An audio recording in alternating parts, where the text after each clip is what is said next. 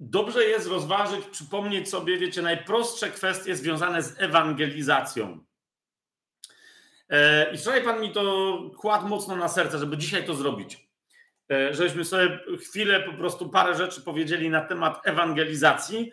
I nawet jeszcze dzisiaj rozmawiałem z jedną z naszych wspierających osób i co ciekawe, ja ani półsłowem o tym nie wspomniałem, natomiast ona mówi, no jedną z rzeczy, o której byśmy chcieli porozmawiać, mówi, to jeszcze jakbyśmy o tym mogli pogadać, nie? Jak rozmawiać z innymi, jak im głosić Ewangelię, zwłaszcza katolikom. Ja nie chcę mówić o tym, jak zwłaszcza katolikom dzisiaj, tylko w ogóle przypomnieć o pewnych fundamentach głoszenia dobrej nowiny, bo ja wiem, że wśród naszych wspierających większość, jeżeli nie wszyscy, są w taki czy inny sposób zaangażowani w świadczenie o Chrystusie, głoszenie innym dobrej nowiny, prowadzenie jakichś dzieł związanych z ewangelizacją i tak dalej, i tak dalej. Teraz, kochani, chcę to naprawdę wycisnąć, dokręcić do bardzo takiego minimum, wiecie, paru punktów, ale które będzie skutecznym minimum wystarczającym, żeby zadziałać. Wiecie, to jest tak, jak się ktoś chce opalić. Ktoś mi kiedyś tłumaczył parę lat temu, nie wiem, bo potem nie prowadziłem na ten temat testów czy eksperymentów. Nie, to przeczytałem w jakiejś książce u kogoś, kto twierdził, że to testował. Że jeżeli chcesz się opalić, tam było takie twierdzenie, możesz ślęczeć na słońcu godzinę, dwie, trzy w ciągu dnia i potem następnego dnia i następnego dnia. Ale wystarczy, że w ciągu dnia on tam podał chyba, że 12 minut jesteś na słońcu i następnego dnia też, i następnego dnia też i w ciągu tych 3 czy 4 dni będziesz tak samo opalony, jak ktoś w ciągu tego samego czasu opalał się wiele godzin w ciągu dnia. Minimalna skuteczna dawka. Nie? On tam rozważał tą koncepcję i podawał przykład. Minimalna skuteczna dawka to jest ileś tam naście minut opalania się. Wystarczy, by być tak samo opalonym, jak inni, którzy poświęcają na to znacznie więcej czasu. Zatem o ewangelizacji, o głoszeniu dobrej nowiny, w różnych jej formach, świadczeniu można powiedzieć wiele rzeczy, ale dzisiaj chcę się podzielić z Wami taką minimalną, skuteczną dawką. Otóż, kochani, po pierwsze i po najważniejsze, musimy rozróżnić sytuacje, w których ewidentnie Bóg nas stawia, czy do których nas posyła, abyśmy głosili dobrą nowinę i odróżnić te sytuacje od całej reszty naszego życia, kiedy my mamy być gotowi, aby być świadkami Chrystusa, ale uważajcie, nie jesteśmy posłani, aby stricte, pierwszoplanowo głosić dobrą nowinę. Ma to sens, co ja teraz powiedziałem, jak coś to mi tu komentujcie, nie? Czyli mamy dwie sytuacje, na przykład wiecie, siedzę sobie teraz tutaj, Pan mnie tu nie przysłał, żebym ja Wam głosił dobrą nowinę, bo wiem, że wszyscy są nawróceni, tak samo tutaj w tym pomieszczeniu, tak? Jeżeli teraz się ktoś tu włamie, wpadnie i powie ręce do góry, hędę ho i tak, okej, może to będzie okazja, żeby mu głosić, ale wciąż Pan mnie tutaj siostry, braci nie przysłał, żebyśmy my tu głosili stricte Ewangelię, tak? Bo nie ma komu, mamy inny cel tego spotkania i tej usługi. Więc na razie po minimalnej skutecznej dawce głoszenia, kiedy Pan Cię posyła stricte gdzieś jako ewangelistę, nie będę mówić, nie? Tylko będę mówić o naszym normalnym życiu. I otóż, kochani, w naszym normalnym życiu, to jest pierwsza rzecz, którą chcę powiedzieć, jesteśmy wezwani do tego przez Pana i mamy być gotowi, aby zawsze stawać w obronie tej nadziei, którą w sobie mamy, jak pisze Piotr, tak? Aby zawsze, kiedy ktoś nas dziubnie, kiedy ktoś nas zapyta, sprowokuje, skonfrontuje, aby zaświadczyć o zmartwychwstałym Chrystusie. Ale uważajcie, nigdzie Biblia nie mówi, że my mamy głosić w porę i nie w porę. Okej, od razu będzie jak, że jest cytat, żeby głosić w porę i nie w porę. Sprawdźcie, kto do kogo napisał, żeby głosić w porę i nie w porę. I czy rzeczywiście tam jest napisane, żeby głosić w porę i nie w porę? Co ma być robione w porę i nie w porę? Okej? Kto co ma robić w porę i nie w porę? Dlaczego o tym mówię? Bo kochani, my często czujemy się zobowiązani, nie? Widzimy się z rodziną, żeby natychmiast sprzedawać im Ewangelię, że ej, Jezus, jeszcze nie wszyscy są nawróceni. Jezus. U niektórych to się wręcz zamienia, wiecie, nie w głoszenie dobrej nowiny, tylko w głoszenie fałszywej ideologii czy fałszywej religii, jaką wyznają nasi rodzice, wujkowie, ktoś tam, kuzyni, znajomi na imprezie i tak dalej. Nie? A, to ty jesteś katolikiem, serio? I się, wiecie, co się wtedy zaczyna. Nie? To nie jest nawet głoszenie dobrej nowiny, to nie jest świadczenie o zmartwychwstałym, to jest atak na kogoś nieprzygotowanego, który może jest katolikiem, ale no nawet i czy jakimś innym tam buddystą, ale no nie jest jakoś specjalnie sfanatyzowany, nie? A tu nagle go atakujemy, bomba, lewy, prawy, sierpowy, prosty, daj spokój. Więc kochani, a druga kategoria to są ludzie, którzy nie czują się zobowiązani, tylko czują się winni, uważaj na to.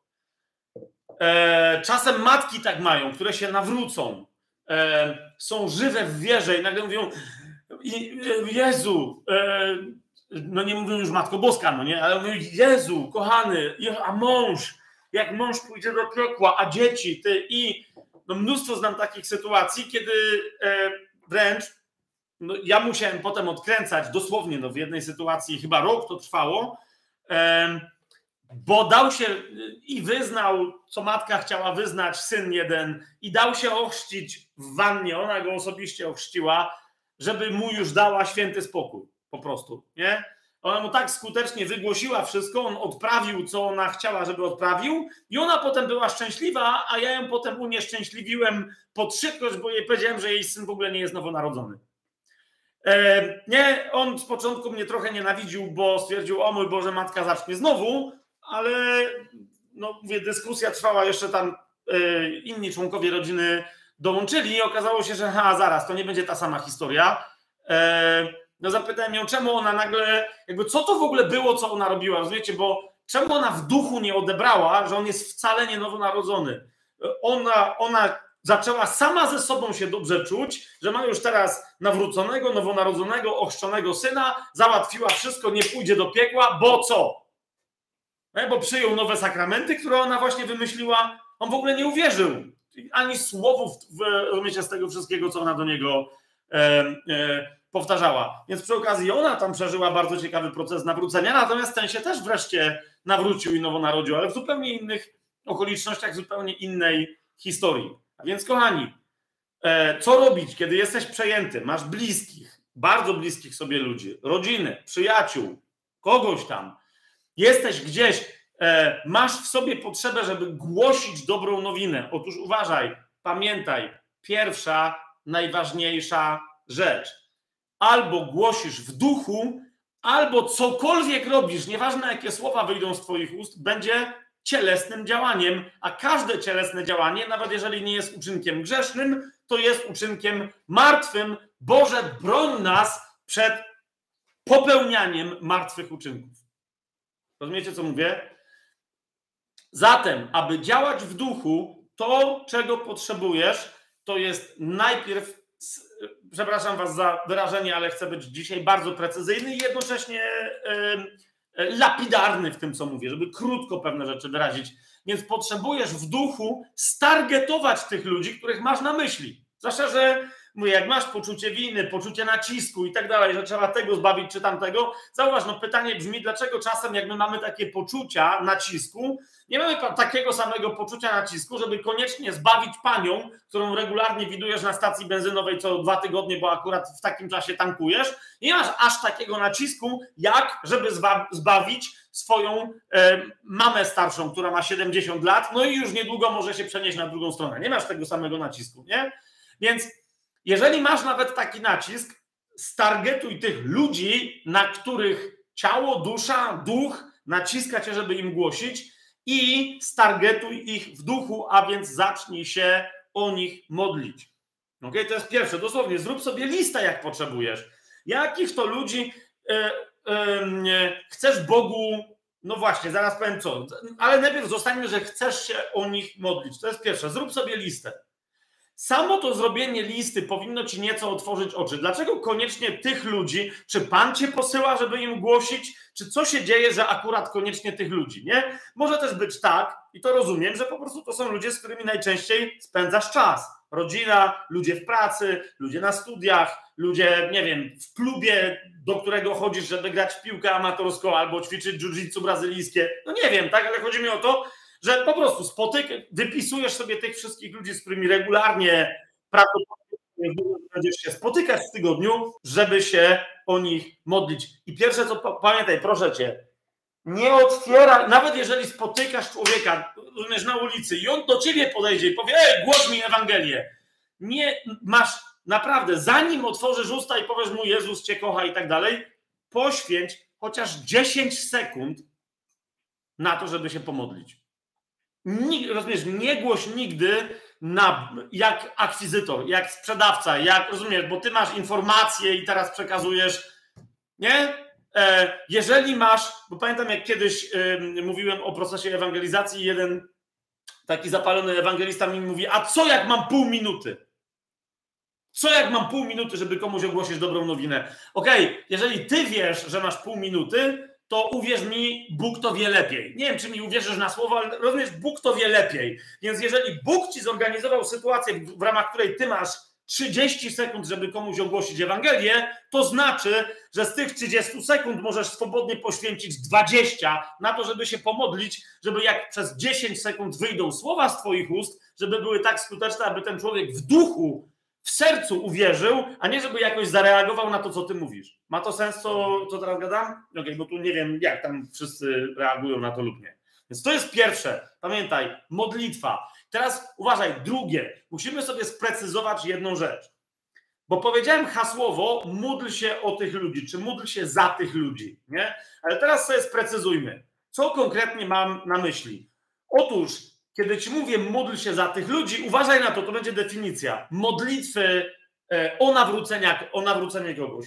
To nie chcę powiedzieć, zamiast rozmawiać z kimś, zamiast głosić mu Ewangelię, spraw swoją modlitwą, żeby Bóg tego kogoś nawrócił. Ja tego nie powiedziałem, zwróć uwagę. To, co mam na myśli, to jest: zamiast najpierw rozmawiać z jakąś osobą, idź porozmawiać o tej osobie z Bogiem. Okej?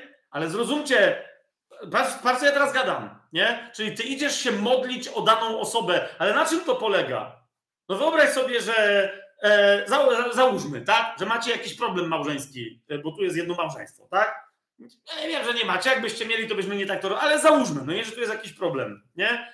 I ja teraz rozmawiam z Tymkiem, który, załóżmy, że to jest czysto abstrakcyjna informacja, teraz nie piszcie do niego, żeby wam rozwiązywał problemy małżeńskie, ale załóżmy, że jest specjalistą w uzdrawianiu małżeństw, nie? Ja teraz idę do niego i mówię: Tymek, wiem, że ty byś im mógł pomóc, ale może ja też bym mógł, nie? Czy mógłbyś mi ich tak ustawić, żeby jakby, rozumiesz, bo ja im może mogę pomóc, ale czy mógłbyś, nie wiem, przyjść do nich z młotkiem, walnąć ich zmusić do zmiany?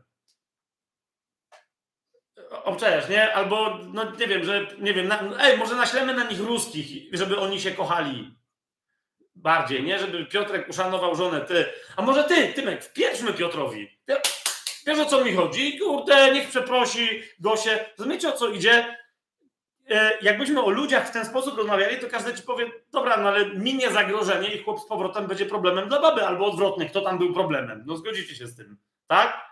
Więc nie, tak się nie... A zauważ, jak wiele osób myśli, kiedy mu powiesz: hej, zanim będziesz głosił, zanim będziesz świadczył, najpierw się módl o tych ludzi, którym być może Bóg ci pozwoli głosić. Co wtedy ludzie robią? Stają przed Bogiem i mówią, przepraszam was za to określenie, ale bo pewnie mówią bardziej pobożne rzeczy, mówią: Panie, niech twój duch tam naciska, ale tak naprawdę co mówią? Panie, poślij swoich smutnych panów, ruskich, Czeczeńców, nie, Albańczyków, i niech im tam pieprzą, niech im tam woją i po prostu dociśnij ich tak, żeby się, kurde, nawrócili.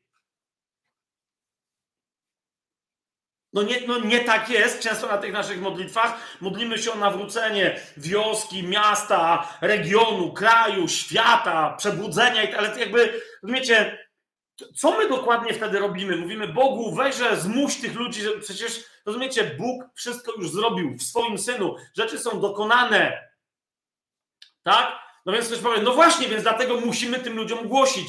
Nie, dlaczego potrzebujesz najpierw się modlić? Bo widzisz, Bóg zna tych ludzi, którym chce, żebyś ty głosił, żebyś ty głosiła o niebo lepiej niż ty, dosłownie.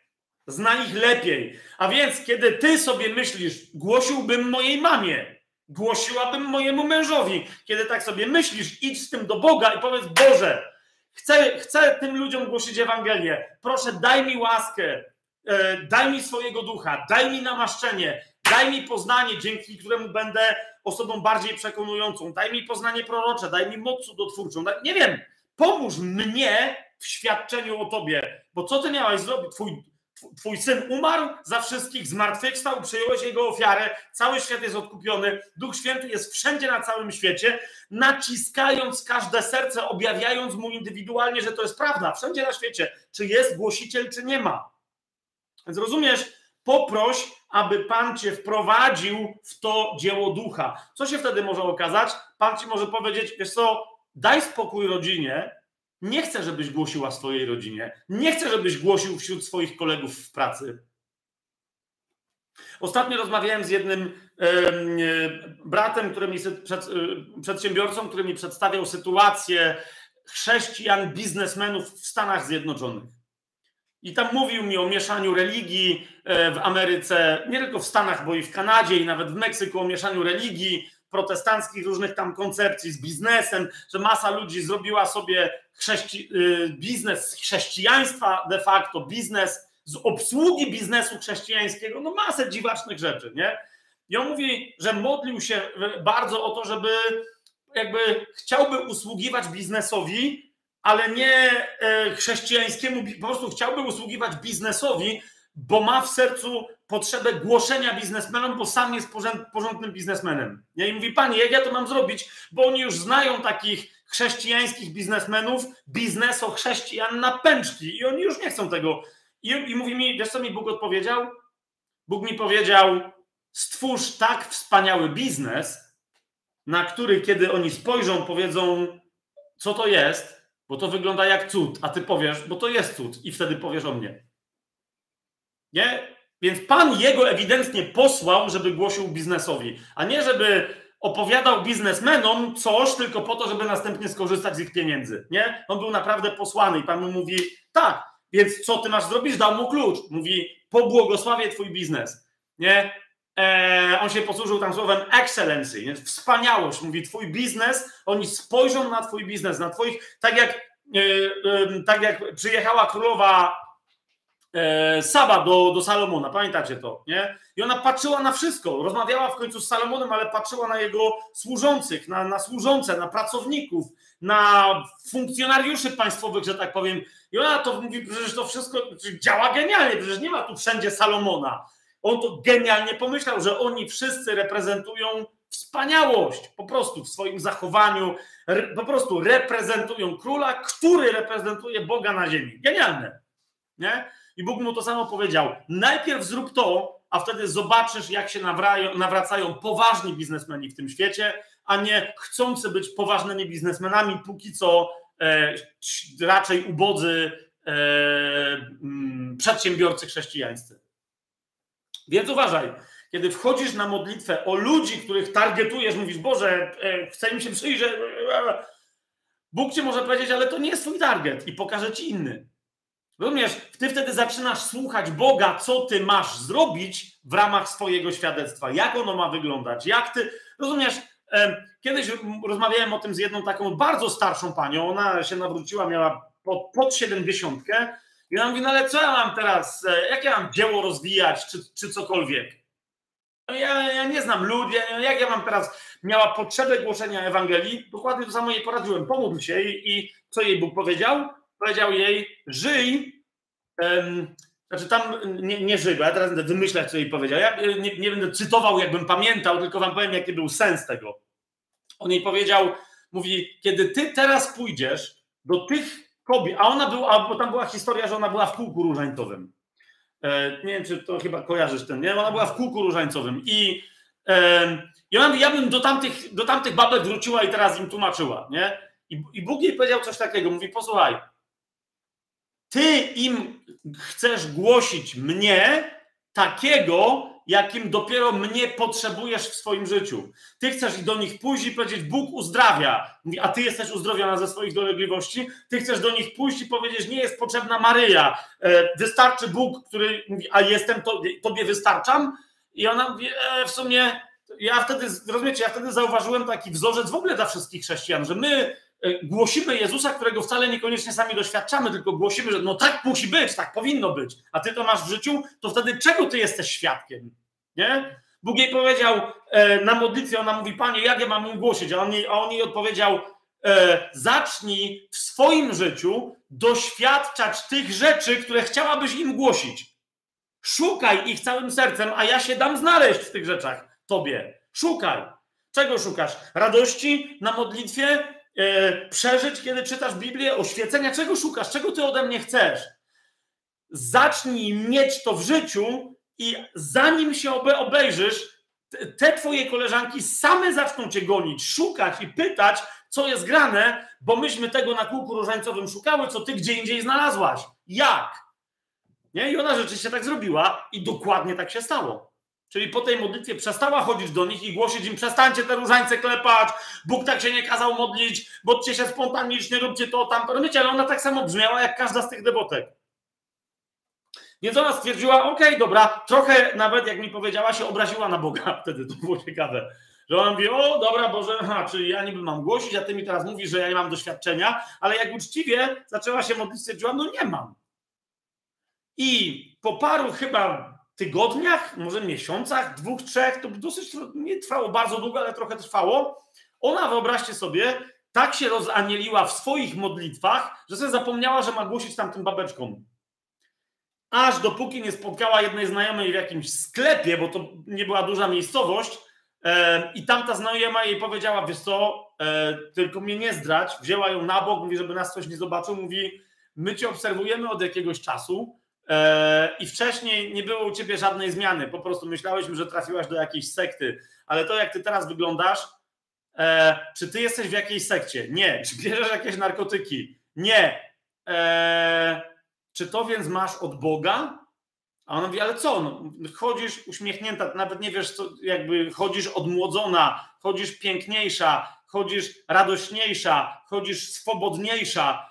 Mówi: nie boisz się, że Bóg cię ukaże, że nie byłaś w niedzielę na mszy czy coś? Ona mówi: co ty w ogóle gadasz? Mówi: no właśnie, widzisz?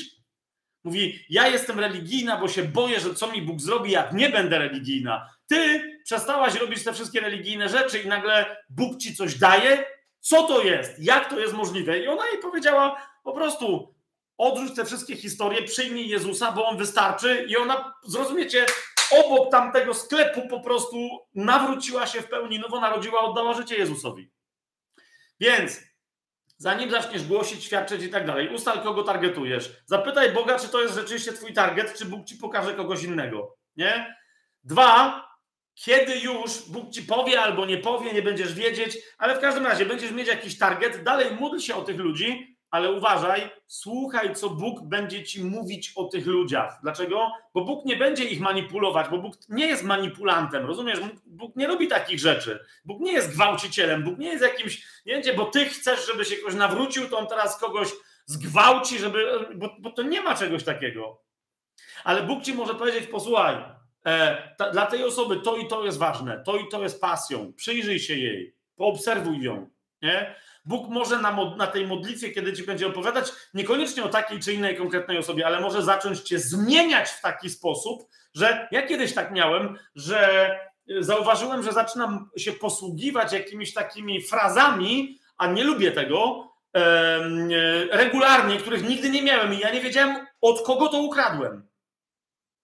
Wiecie, jak czasem się można zarazić, że mówisz coś, nie wiem, po prostu albo coś tam i nie...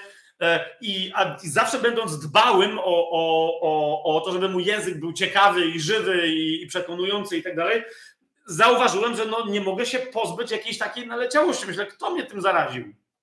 Po czym okazało się, że na jednym ze spotkań, na które nie było spotkaniem ewangelizacyjnym, była jakaś domówka, jakaś tam impreza, mówiłem coś, ale tak jakoś rozpalony o tym, że byłem księdzem, potem coś i tak dalej, że nawet nie zwróciłem uwagi na to, że znowu mam tą manierę, której nie wiem skąd ją w ogóle, skąd mi się wzięła. A później podeszła do mnie jedna dziewczyna, która dokładnie z tą samą manierą zaczęła mnie pytać. I nagle wtedy, wiecie co się stało? Nagle złapałem, Bóg mnie przygotował. Ona w ogóle nie zauważyła, że mam taką manierę. Ja po prostu jakby z miejsca słysząc mnie uznała, że nie lubi agresywnych facetów, ale ten facet z jakiegoś powodu jest dla niej przekonujący. Czemu? Bo podobnym sposobem w ogóle wyrażałem swoje myśli wtedy. Nie? Więc ona podeszła, porozmawialiśmy, oddała życie Chrystusowi. Bóg, ja się nie modliłem akurat za nią, to było takie spotkanie, ale idzie mi o to, że kiedy się modlisz o to, aby być świadkiem, aby być posłanym, aby Bóg cię przygotowuje do sytuacji, w których będzie trzeba zaświadczyć. Rozumiesz? Niekoniecznie cię posyła, ale cię przygotowuje. I teraz uważaj. Załóżmy, że się modlisz za swoich współpracowników, współstudentów, ziomków, za rodzinę swoją, nie? Wtedy uważaj. Nie ma takiego momentu, w którym ty powiesz, okej, już się napełniłem i wrócisz do tego, co od początku chciałeś robić, czy chciałaś robić, żeby znowu tych ludzi tłuc Biblią po głowie. Nie. Pamiętaj, modlisz się za nich, poznajesz ich w duchu. Dzisiaj rozmawiałem z jedną już nawróconą osobą, ale powiedziałem jej, nie widziałem się to z jeszcze inną osobą, bo dzisiaj miałem rano sporo rozmów z różnymi ludźmi. Nie widziałem się z mężem tejże osoby już od dawna, też nawrócony człowiek, ale mówię jej, wiesz co, jakbyś mogła pozdrowić swojego, zresztą z nią się też jakoś tak bezpośrednio dawno nie widzieliśmy, ale z nim to już w ogóle, więc mówię, jakbyś mogła, nie powiem imienia, ale w każdym razie tego twojego męża pozdrowić i zastanowiłem się, mówię, wiesz co, ja was czasem widzę w duchu i widzę, że on ostatnio, i powiedziałem jej, w jakim on się w tej chwili znajduje stanie. Ona wiedziała, że my się nie kontaktujemy w żaden sposób, lubimy się bardzo, kochamy, ale nie mieliśmy możliwości komunikowania się, nie wiem, z parę miesięcy już w tym momencie. I ona mówi, rzeczywiście dokładnie tak jest. Ale to mówi, co ty, tak jak Reinhardt, przemieszczasz się, ty się nie musisz nigdzie przemieszczać, żeby wiedzieć o ludziach, którzy są tak samo jak ty w duchu, a zwłaszcza o ludziach, którzy nie są w duchu rzeczy, bo duch jest wszędobylski, bo jest wszechobecny. Nasz duch zanurzony w Duchu Świętym wie wszystko to, co wie Duch Święty. Okej? Więc widzisz, Bóg ci objawia pewne rzeczy na temat tych ludzi. Bóg ciebie zmienia, przygotowując do tego, żeby im głosić. Ale pamiętaj, jednej rzeczy Bóg nie zmieni. Nie zgwałci ich, nie zmusi ich, rozumiesz, nie zmaltretuje, żeby zaczęli cię słuchać. Niemniej, oni, rozumiesz, kiedy ty im poświęcasz czas w taki nienachalny sposób, modląc się za nich, kiedy oni nie wiedzą o tym.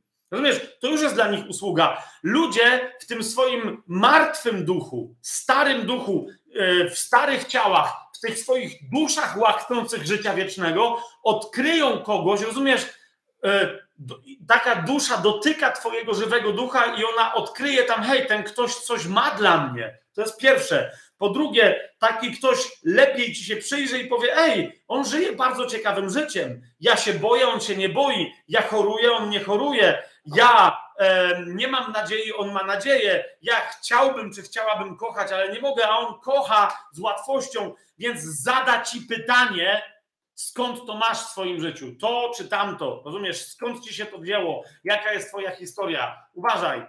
To coś ja nazywam zielonym światłem. Okay? Zielonego światła nie włącza ci Bóg, ponieważ to jest coś innego niż sytuacja, o których mówi Biblia, kiedy Bóg mówi, otwieram ci drzwi do głoszenia na danym terytorium i tak dalej, bo Bóg może i chce, często i tak robi, że przytrzymuje władzę, zwierzchności i tak dalej, mówi, dobra, spokój, mam człowieka gotowego, żeby głosił na danym terytorium i tak dalej, ale ja mówię o indywidualnym, osobistym czyimś życiu. Tam Bóg nie otwiera drzwi, tylko rozumiesz, Jezus do własnego kościoła puka i mówi, oto stoję u drzwi i kołaczę.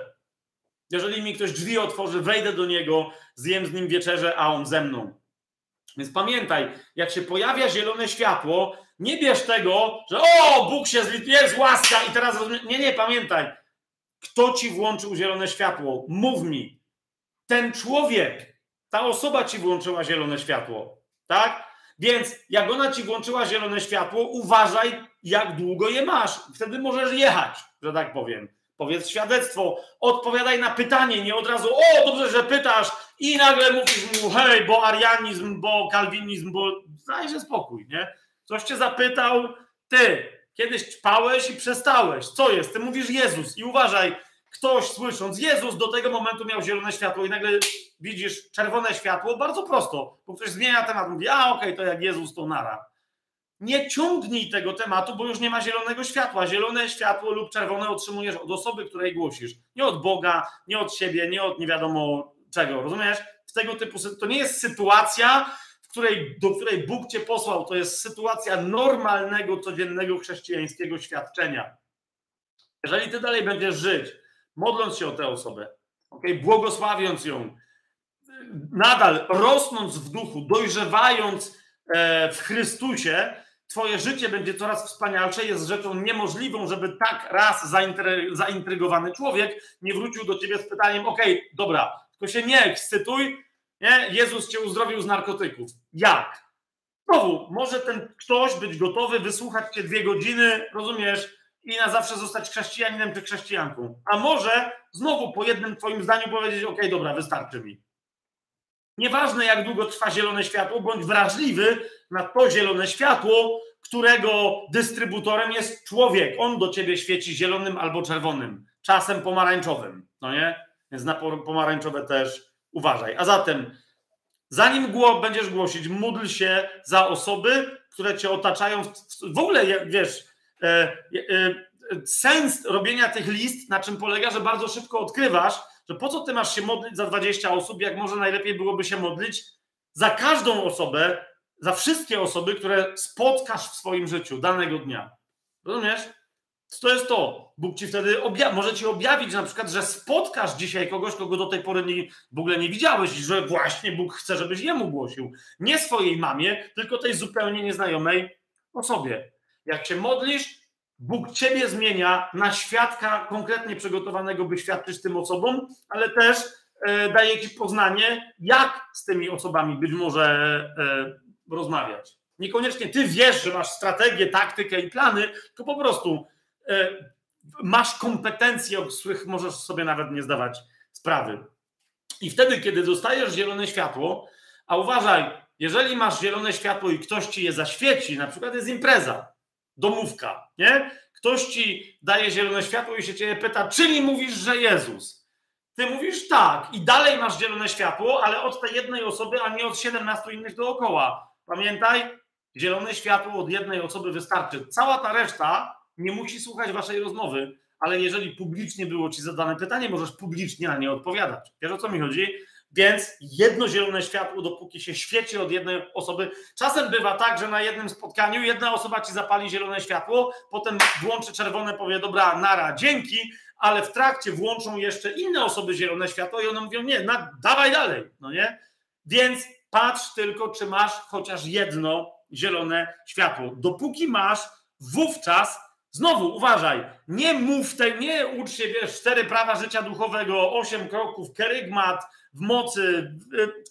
Po prostu pytaj ducha, bo każdy rodzaj głoszenia dobrej nowiny jest częściowo stanięciem na sądzie ludzkich opinii. Pamiętaj, co mówi Słowo Boże. Kiedy staniecie przed sądem, przed trybunałem, przed religijną synagogą, starszymi, którzy, nieważne kto będzie sądzić twoje świadectwo, nie zastanawiaj się, co masz mówić, bo Duch Święty wtedy będzie mówił przez ciebie. Upewnij się, rozumiesz, że masz swobodę, że masz pewność, że masz kontakt z Nim, a nie, że pamiętasz, jakie są następne, rozumiesz, kroki czy prawa życia duchowego. Jak to się głosiło? Aha, najpierw, że Bóg cię kocha, potem, że jesteś grzesznikiem. Przestań. Możesz zacząć w ogóle z innej... Pamiętam, nie wiem, jednego takiego człowieka mówi, nie, ale Fabian, wszystko musi być uporządkowane, daj spokój. I wyobraźcie sobie... To była jakaś impreza na jakimś jachcie i tam nagle większość ludzi kompletnie podpitych już na tym, mniejsza to co to była za impreza, ale w każdym razie ten jak wybitny chrześcijanin nie był bardzo pijany, ale też był na rauszu jakimś tam lekkim, no bo jak twierdził, napił się tylko 2 lampki wina, ale bardzo prażyło słońce, okej. Ale naprawdę uczciwie żył, modlił się za tych ludzi i tak dalej, których tam spotkał i ktoś go zapytał, mówi, dobra gościu, nie, jest dobra faza, jestem tak narąbany, że możesz mi nawet mówić o tym swoim Jezusie, nie? I to on miał, przygotowane, jeżeli ktoś mnie zapyta, to wtedy od grzechu zaczynam tak, od dobrej nowiny zaczynam tak, o miłości, od krzyża zaczynam tak. I on mi mówi, wiesz co, Fabianie, ja wtedy nagle miałem taką zupełną ciemność w głowie, myślę sobie, czekaj, co ja, gdzie, ale co, jak ja mam zacząć, od czego? I on się zaczął zastanawiać, czy aby nie zapytać tego gościa, od czego by chciał mu dać opcję, no nie? Miłość Boża, grzech, krzyż, zbawienie, wyznanie Jezusa Panem. I mówi, nie, ale to jest bez sensu. Nie? I ten gość mówi, co, i teraz jak akurat cię proszę, żebyś o Jezusie powiedział, to cię zatkało? I on mówi, Boże, błagam cię, pomóż mi. I wtedy pierwsze co, otworzył usta i powiedział do tego gościa, a wiesz, że Żydzi Sanhedryn odbudowali?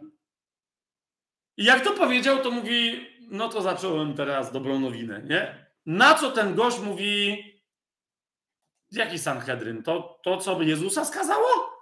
I on mówi, no dokładnie to. Jak to oni odmówi? To oni jeszcze jakąś religię mają, przecież nie mają świątyni. I on mówi, no ale chcą ją odbudować. Co ty w ogóle gadasz? I on mówi, Fabian, ja byłem zszokowany, jak chłop na moich oczach w ciągu paru 10 sekund wyczeźwiał. I on mówi, jak to? I mówi, bo gdzieś czytałem, że jeżeli by była świątynia, to przyjdzie antychryst. I on mówi, no właśnie. Tylko później przyjdzie Pan Jezus, także nie ma spiny dłużej. Ale on mówi, no tak, ale jak najpierw przyjdzie antychryst i co, jak on wszystkich pomorduje, czy coś tam? Mówi, no właśnie. I nagle okazało się, rozumiecie, że jak on ma ogłosić dobrą nowinę temu jeszcze przed chwilą pijanemu człowiekowi, poprowadził go kto? Sam ten człowiek, zadając mu pytania, ale ja nie chcę iść do piekła. No to proste. Natomiast zaczął od koślawego, a wiesz, że Żydzi odrestaurowali Sanhedryn? Sam, od czego by nie zaczął, mógłby zamordować nudą swojego bełkotu religijnego tego gościa. A tymczasem okazało się, że trafił w punkt, bo on akurat coś tam sobie właśnie czytał na tematy końca czasów i tak dalej. Zatem pamiętaj, kiedy nie masz misji, Bóg cię nie posłał, nie powiedział ci idź do tej i do tej osoby i głoś jej Ewangelię. Idź. My mamy takie sytuacje w Biblii. Zauważ, kiedy człowiek ma wypełnić misję. Ananiasz się dowiaduje, idź. Szaweł z Tarsu, ten mówi, Szaweł z Tarsu? Jasne. Już widzę, jak on się nawrócił. Bóg mówi, no się nawrócił. Nie są twoje tematy. Idź go ochrzcij. Połóż na niego ręce i tak dalej. Więc czasem się zdarzają, często się zdarzają tego typu sytuacje, że Bóg ci powie idź, wyjdź tam, idź do tego domu, głoś tam i tak dalej. Ale kiedy nie masz takiego jasnego wezwania, takiej misji, zawsze masz być osobą gotową, aby głosić. Zawsze masz być osobą gotową, aby głosić. Tak? Ale pamiętaj, zachowując te zasady, o których teraz powiedziałem, módl się, aby być dobrym świadkiem, módl się o tych, którym sądzisz, że mógłbyś świadczyć. Czekaj na zielone światło, a kiedy je masz, głoś tak, jak Duch Święty cię prowadzi, a nie w ramach tematów, które ciebie interesują, albo schematów, których się nauczyłeś, czy się nauczyłaś. Zauważcie, to jest jeden z mocnych nurtów. Nie będę teraz biblijnie tego, wiecie, tam podsumowywać, udowadniać, bo się na tyle dobrze znamy, że nie trzeba, ale to jest jeden z nurtów, dokładnie na tym nurcie opiera się samoistne, w cudzysłowie, budowanie Kościoła. Zauważcie, tak żyjąc, pierwsi chrześcijanie, jak sobie otworzymy Dzieje Apostolskie, 2 rozdział, w 2. rozdziale Dziejów Apostolskich czytamy, 42 werset, trwali oni w nauce apostołów, w społeczności, w łamaniu chleba i w modlitwach. Gdzie się to łamanie chleba i modlitwy odbywały? Po domach, tak? 46 werset nam mówi, każdego dnia trwali zgodnie w świątyni, no bo trwali w nauce apostołów, oni tylko tam nauczali, tak? A łamiąc chleb po domach, przyjmowali pokarm z radością i w prostocie serca. Zauważcie, apostołowie głównie tam nie głosili dobrej nowiny, ale nauczali już gotowy Kościół po jednym głoszeniu dobrej nowiny pod wpływem Ducha Świętego przez Piotra. Potem oni mieli naukę dla już nawróconych osób, głównie.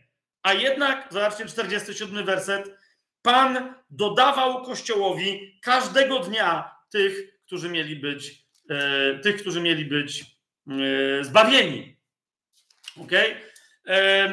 W 5. rozdziale czytamy, że wręcz w wyniku, powiedzielibyśmy dzisiaj, ewangelizacji w mocy, Ludzie się nie nawracali, tylko się bali Kościoła. Zobaczcie, 5 rozdział, 12 werset i 13. A przez ręce apostołów działo się wiele znaków i cudów wśród ludu. I byli wszyscy jednomyślnie w przedsionku Salomona, czyli chrześcijanie. 13 werset. A z pozostałych, czyli z niechrześcijan, nikt nie śmiał się do nich przyłączyć, choć ludzie bardzo ich wychwalali. Ale ludzie widzieli cuda, korzystali z nich, znosili chorych, ale niespecjalnie oni tu się nawracali w wyniku tych cudów. Natomiast zauważcie, 14 werset. Niemniej przybywało Panu mnóstwo wierzących mężczyzn i kobiet. Kapujecie? Dalej, w tym 5 rozdziale, w 42 wersecie czytamy, że głoszenie odbywało się, było nauczaniem, niekoniecznie głoszeniem Ewangelii, było nauczaniem, znaczy 42 werset, nie przestawali też codziennie w świątyni i po domach nauczać i głosić Jezusa Chrystusa. Nie? Niektórzy suponują, i jest to mocna supozycja, bo w Grece tak to wygląda, masz złożenie gdzie, tu i tu, robili co i co. I wielu mówi, że pozycja należy, miejsca należy do pozycji czasownika. Co znaczy, że nie przestawali też codziennie w świątyni nauczać o Chrystusie, a po domach głosić Jezusa Chrystusa. Rozumiecie, co to mówię? Bo są dwa miejsca i w tych dwóch miejscach to się dało dwie akcje. Świątynia i domy, nauczanie i głoszenie. Nie? Czyli w świątyni nauczali o Chrystusie, zauważcie, i dlatego tam ludzie, nie rozumiejąc co, bo nie byli nawróceni, tam chodzili tylko chrześcijanie, a gdzie się odbywało nauczanie, wiele na to wskazuje, nie tylko z tego tekstu, że po domach. Okay? Jeszcze raz, niektórzy mówią, tak, ale oni tam publicznie też głosili. Owszem, bo apostołowie mieli taką misję, ale zauważcie, oprócz nich dopiero w 6 rozdziale się pojawia jeden, który zaczyna głosić publicznie, bo jest publicznie zapytany, mianowicie Szczepan. A w 7 rozdziale czytamy, jak on głosi i jak umiera w wyniku tego swojego publicznego głoszenia. Natomiast, kochani, to jest sytuacja, kiedy nie masz misji, tak? Te 3 podstawy, które wam podałem, jeszcze raz powtórzę, modlisz się, zanim głosisz, tak? O tych ludzi. Modlisz się nie, żeby ich w duchu zmusić do nawrócenia, ale żeby ciebie Pan przygotował do świadczenia im, kiedy oni dadzą światło. Tak? I kolejna rzecz, kiedy już masz zielone światło, wtedy i tylko wtedy głosisz tym ludziom. Tak? Niemniej dbasz o to, żeby siebie przygotować, zanim otworzysz usta, żeby być w duchu gotowym i żeby twoje życie było wystarczającym świadectwem dla tych ludzi, zanim powiesz Jezus. Natomiast jeszcze tylko jedna rzecz dzisiaj, podstawa do głoszenia, kiedy Pan ci powie, jedź do jakiegoś miejsca, idź do jakiegoś domu i tam głoś. Otóż otwórzmy sobie, kochani, Ewangelię Mateusza, też byśmy sobie mogli otworzyć, ale my potrzebujemy uczniów, a nie apostołów, bo posłanie apostołów w Ewangeliach to jest inna historia, a więc otwórzmy sobie Ewangelię Łukasza, rozdział 10. Kiedy ci Pan mówi, idź głosić niewierzącym Ewangelię. To jest sytuacja 70 uczniów z 10 rozdziału Ewangelii Mateusza. Ona jest adekwatna do naszej. Dlaczego? Ponieważ wstępem do tego posłania jest to samo posłanie, którym Pan nas posyła. Zauważcie, w 10 rozdziale Pan mówi, żniwo wprawdzie wielkie, ale robotników mało. Proście więc Pana żniwa, aby wysłał robotników na swoje żniwo. Zauważcie swoją drogą, że ta zasada o tym, zanim otworzysz usta, najpierw się módl, zauważ, ona tu jest wyrażona. Patrz, Jezus nie powiedział, żniwo wprawdzie wielkie, ale mało się nawraca. Proście Pana żniwa, żeby sam se nawrócił jak najwięcej ludzi, żeby sam se zrzął. Zauważ, Pan mówi, nie, ludzie są gotowi, żeby ich zrząć, ale jest robotników mało. Każdy by chciał coś głosić, każdy by chciał, ale rozumiesz, żeby zostać robotnikiem, musisz dostać sierp do ręki, musisz nauczyć się nim posługiwać, bo nikt się na swoje pole nie wpuści, bo mu zniszczysz żniwo, zanim je zbierzesz. Więc rozumiesz, te rzeczy dokonują się na twojej osobistej modlitwie, w ramach twojego osobistego nawrócenia, w ramach przynoszenia owocu twojego życia. Wtedy stajesz się robotnikiem, którego Pan wysyła na żniwo. Zwróć uwagę jeszcze raz, żniwo wprawdzie wielkie, ale robotników mało. Proście więc Pana żniwa, aby wysłał robotników. Ty, kiedy się modlisz, widzisz jakichś ludzi, którym byś mogła czy mógł głosić, czemu ci mówię, idź się za nich modlić, bo na tej modlitwie zaczniesz się stawać robotnikiem, którego Pan przygotuje, a potem pośle. Ale to już Pan mówi, ale okej, ale wy jesteście przygotowani. Trzeci werset, więc do tych mówi, ale wy idźcie. Oto was posyłam jak baranki między wilki. To jest nasza sytuacja w tym świecie, cały czas. My jesteśmy barankami posłanymi do wilków, aby zamienić te wilki w Boże owce. Tak? I teraz, co mówi Pan Jezus? Kiedy idziecie z moją misją, wówczas nie przejmujcie się tym, że to są wilki. Okay? Zachowujcie tylko, on mówi o paru zasadach, ale jedna z nich, najważniejsza jest jaka? Pamiętaj, kiedy ja Ciebie posyłam do tych ludzi, głosiciel dobrej nowiny jest niosącym pokój. Okay? Ty jesteś tym, który wprowadza pokój. Pierwsze, co dostajesz, zanim otworzysz usta, kapujesz, usta ty masz otworzyć po co? Żeby poinformować ludzi o tym, co właśnie robisz, że decydujesz się wprowadzić do nich, do ich domu, do ich miasta i tak dalej, pokój. Zobaczcie 5 werset. Gdy wejdziecie do jakiegoś domu, najpierw mówcie pokój temu domowi.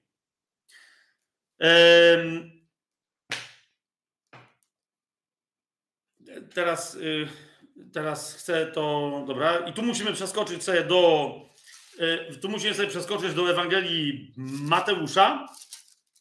Jak ją sobie otworzycie razem ze mną. A propos, bo tu Łukasz tego nie rozwija, tak?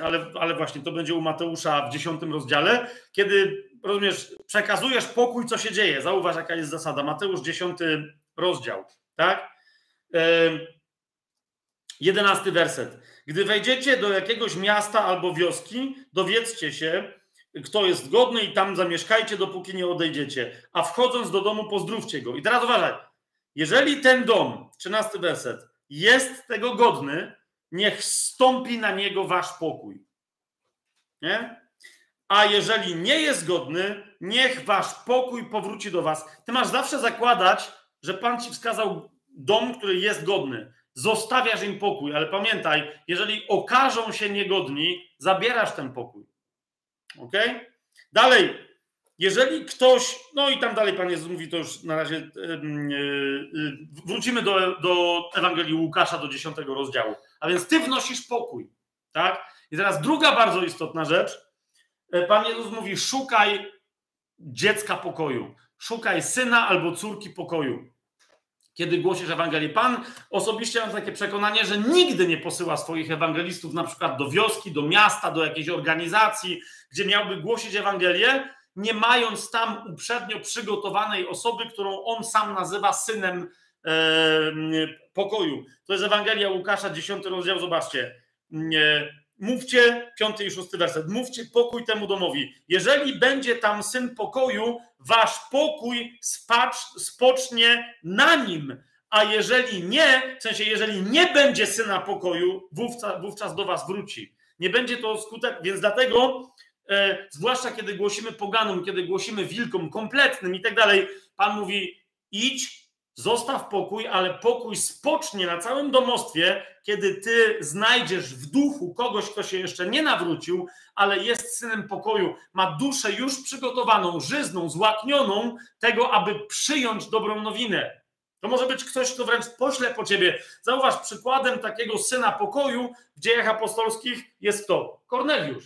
On mówi, Panie, pości, modli się, daje jałmużnę, nie? Więc pamiętaj, czasem wchodzisz do jakiegoś domu, do w ogóle niewierzących ludzi, poznajesz kogoś, niewierzących, czasem chrześcijanie są tacy, trzymają się tylko w swoich kręgach i tak dalej, i tak dalej. Bywa, że czasem gadają ze mną, mówią, Fabian, poznaliśmy, małżeństwo ostatnio ze mną rozmawia, poznaliśmy, impreza była chrześcijańska i było tylko jedno niewierzące małżeństwo. I oni byli najfajniejsi z wszystkich. Czy to jest w ogóle ty, możemy do nich, wiecie o co mi chodzi, no nie? Czy możemy do nich jechać na weekend? Jasne, dorośli ludzie się mnie pytają, czy ja im pozwolenie dam, żeby jechać na weekend. Jasne. Co się okazało? Ci ludzie, do których oni pojechali, byli gotowi nie tylko przyjąć Ewangelię, a teraz w ogóle chyba będą sprzedawać dom, jadą na misję i tak dalej, po prostu, bo byli dziećmi pokoju, zwłaszcza ten mężczyzna, z którym oni się poznali, ale też i jego żona, po prostu syn pokoju, nie? Więc pamiętaj, czasem Pan ci kogoś, my czasem głosimy w ogóle tam, gdzie my sobie wymyślimy, a mamy konkretne sytuacje, gdzie są ludzie, oni nawet nie wiedzą, że potrzebują Ewangelii, ale jak ty chodzisz w duchu, to poznasz ich, rozumiesz, że oni już teraz cieleśnie nawet, duszewnie, ale są nośnikami pokoju jakiegoś. Więc niech na nich spocznie twój pokój. Błogosław ludzi błogosławieństwem pokoju. Proś Ducha Świętego, aby wprowadził pokój w serca ludzi. Kiedy, ja pamiętam jedną siostrę w Chrystusie przed laty już, ona bardzo poważne wtedy piastowała stanowisko, urząd państwowy bardzo, bardzo odpowiedzialny, ale wciąż spotykała się z ludźmi jeszcze bardziej poważnymi od niej, jeszcze bardziej poważanymi od niej i tak dalej. I kiedyś mówi mi Fabian, wchodzę na te spotkania i muszę się kłaniać tym ludziom i się wycofywać, i zaciskam zęby, żeby czasem czegoś nie powiedzieć, bo normalnie w telewizji ci ich widzą, tam głównie chodziło, wiecie, o polityków, urzędników różnego wysokiego stopnia i tak dalej, nie? I ona mówi, ludzie ich widzą w telewizji, rewerencją ich niezwykłą darzą, ale mówi, a naprawdę to są, wiesz, niewyparzone pyski czasami, wulgarni, głupoty gadają, kompletno po prostu, Fabian, to jest ciemność, nie? I ja jej wtedy mówię, no ale dlaczego ty masz wchodzić w ciemność i się poddawać ciemności, kiedy ty wiesz dobrze, że światłość świeci w ciemności i ciemność jej nie ogarnia?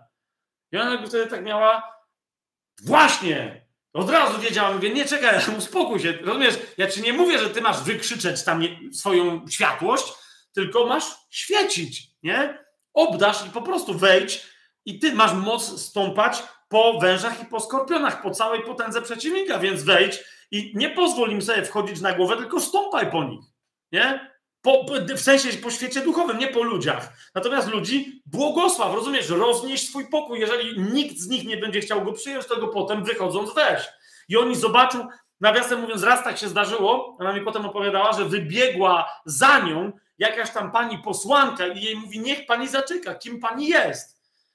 I ona mówi, że pierwszy raz w życiu w zupełnie innym kontekście usłyszała coś, co normalnie słyszała na spotkaniach swojego charyzmatycznego kościoła. Wiecie, o co mi chodzi, jak jest, że czujecie, Duch Święty, zmienia się atmosfera, nie? Czasem się atmosfera nie zmienia, tylko się zmieniają światła i muzyka leci inna, ale wciąż wszyscy proszą Duchu Święty, zmień atmosferę, nie? Natomiast ta mówi, że no, to było normalne, chamskie, bezczelne, kuluarowe spotkanie z politykami, ona stamtąd wyszła, bo po prostu już musiała iść, ta za nią wybiegła i mówi, kim pani jest? A on mówi, a dlaczego pani pyta? Przecież ja nie jestem tu nikim aż tak istotnym, jak wy tu jesteście. Ona mówi, kiedy pani weszła, wydawało mi się, że atmosfera się zmieniła. Ale kiedy pani wyszła, ja już wiem, że ona wróciła do tej, która była zanim pani weszła. Kim pani jest? I ona mówi, no bo ja jestem córką króla. Dokładnie tak powiedziała, ja jestem córką króla. Ja nie służę demokracji, ja służę królestwu, a w tym królestwie królowi. Ja jestem córką królewską, jestem siostrą tego króla, który wraca na całą ziemię, aby całą ziemią rządzić. Nie? Ta posłanka mówi, no wiem, bo dokładnie jakby tu weszła córka saudyjskiego szejka, to by nie było takiej zmiany atmosfery, jak to, co pani zrobiła. Więc pamiętaj, ty wnosisz pokój i w momencie, kiedy ty wchodzisz w jakieś środowisko i czujesz niepokój, zaczynasz głosić z nerwów i tak dalej, to w ogóle nie głoś, nie ma to sensu. Ty jesteś źródłem, rozumiesz, z którego wypływa woda życia, kiedy głosisz. Ta woda niesie pokój, niesie radość, bo to jest owoc Ducha Świętego. Więc, rozumiesz, upewnij się, że to masz. Wejdź w dane miejsce, rozświetl je swoją obecnością. Znajdź kogoś, kto jest synem pokoju. Okaże się, że nikt nim nie był. Weź pokój i idź dalej.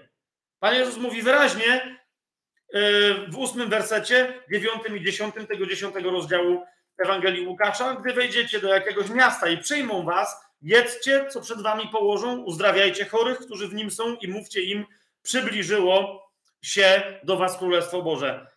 Ale jeżeli wejdziecie do jakiegoś miasta, a nie przyjmą was, wyjdźcie na jego ulicę i mówcie, nawet pył z waszego miasta, który przylgnął do nas, strząsamy na was z powrotem.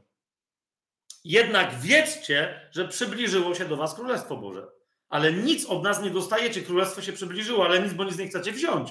Rozumiesz? Przestańmy się jako chrześcijanie prosić, napraszać, wciskać ludziom, jakbyśmy mieli, rozumiecie, perfumy niby za 70 zł, które akurat mają rabat i w sumie możesz wziąć za 23,50. Dajże spokój. My idziemy, my roznosimy zapach Chrystusa, który nikt nie ma na tym świecie pieniędzy, żeby móc go kupić. A on ma taki gest, że chce dawać za darmo. Więc już bez przesady, żebyśmy my się mieli prosić, żeby ktoś sobie łaskawie wziął coś, na co go nigdy w życiu by nie było stać, a jest to tylko łaskawym gestem króla, że akurat jeszcze rozdaje.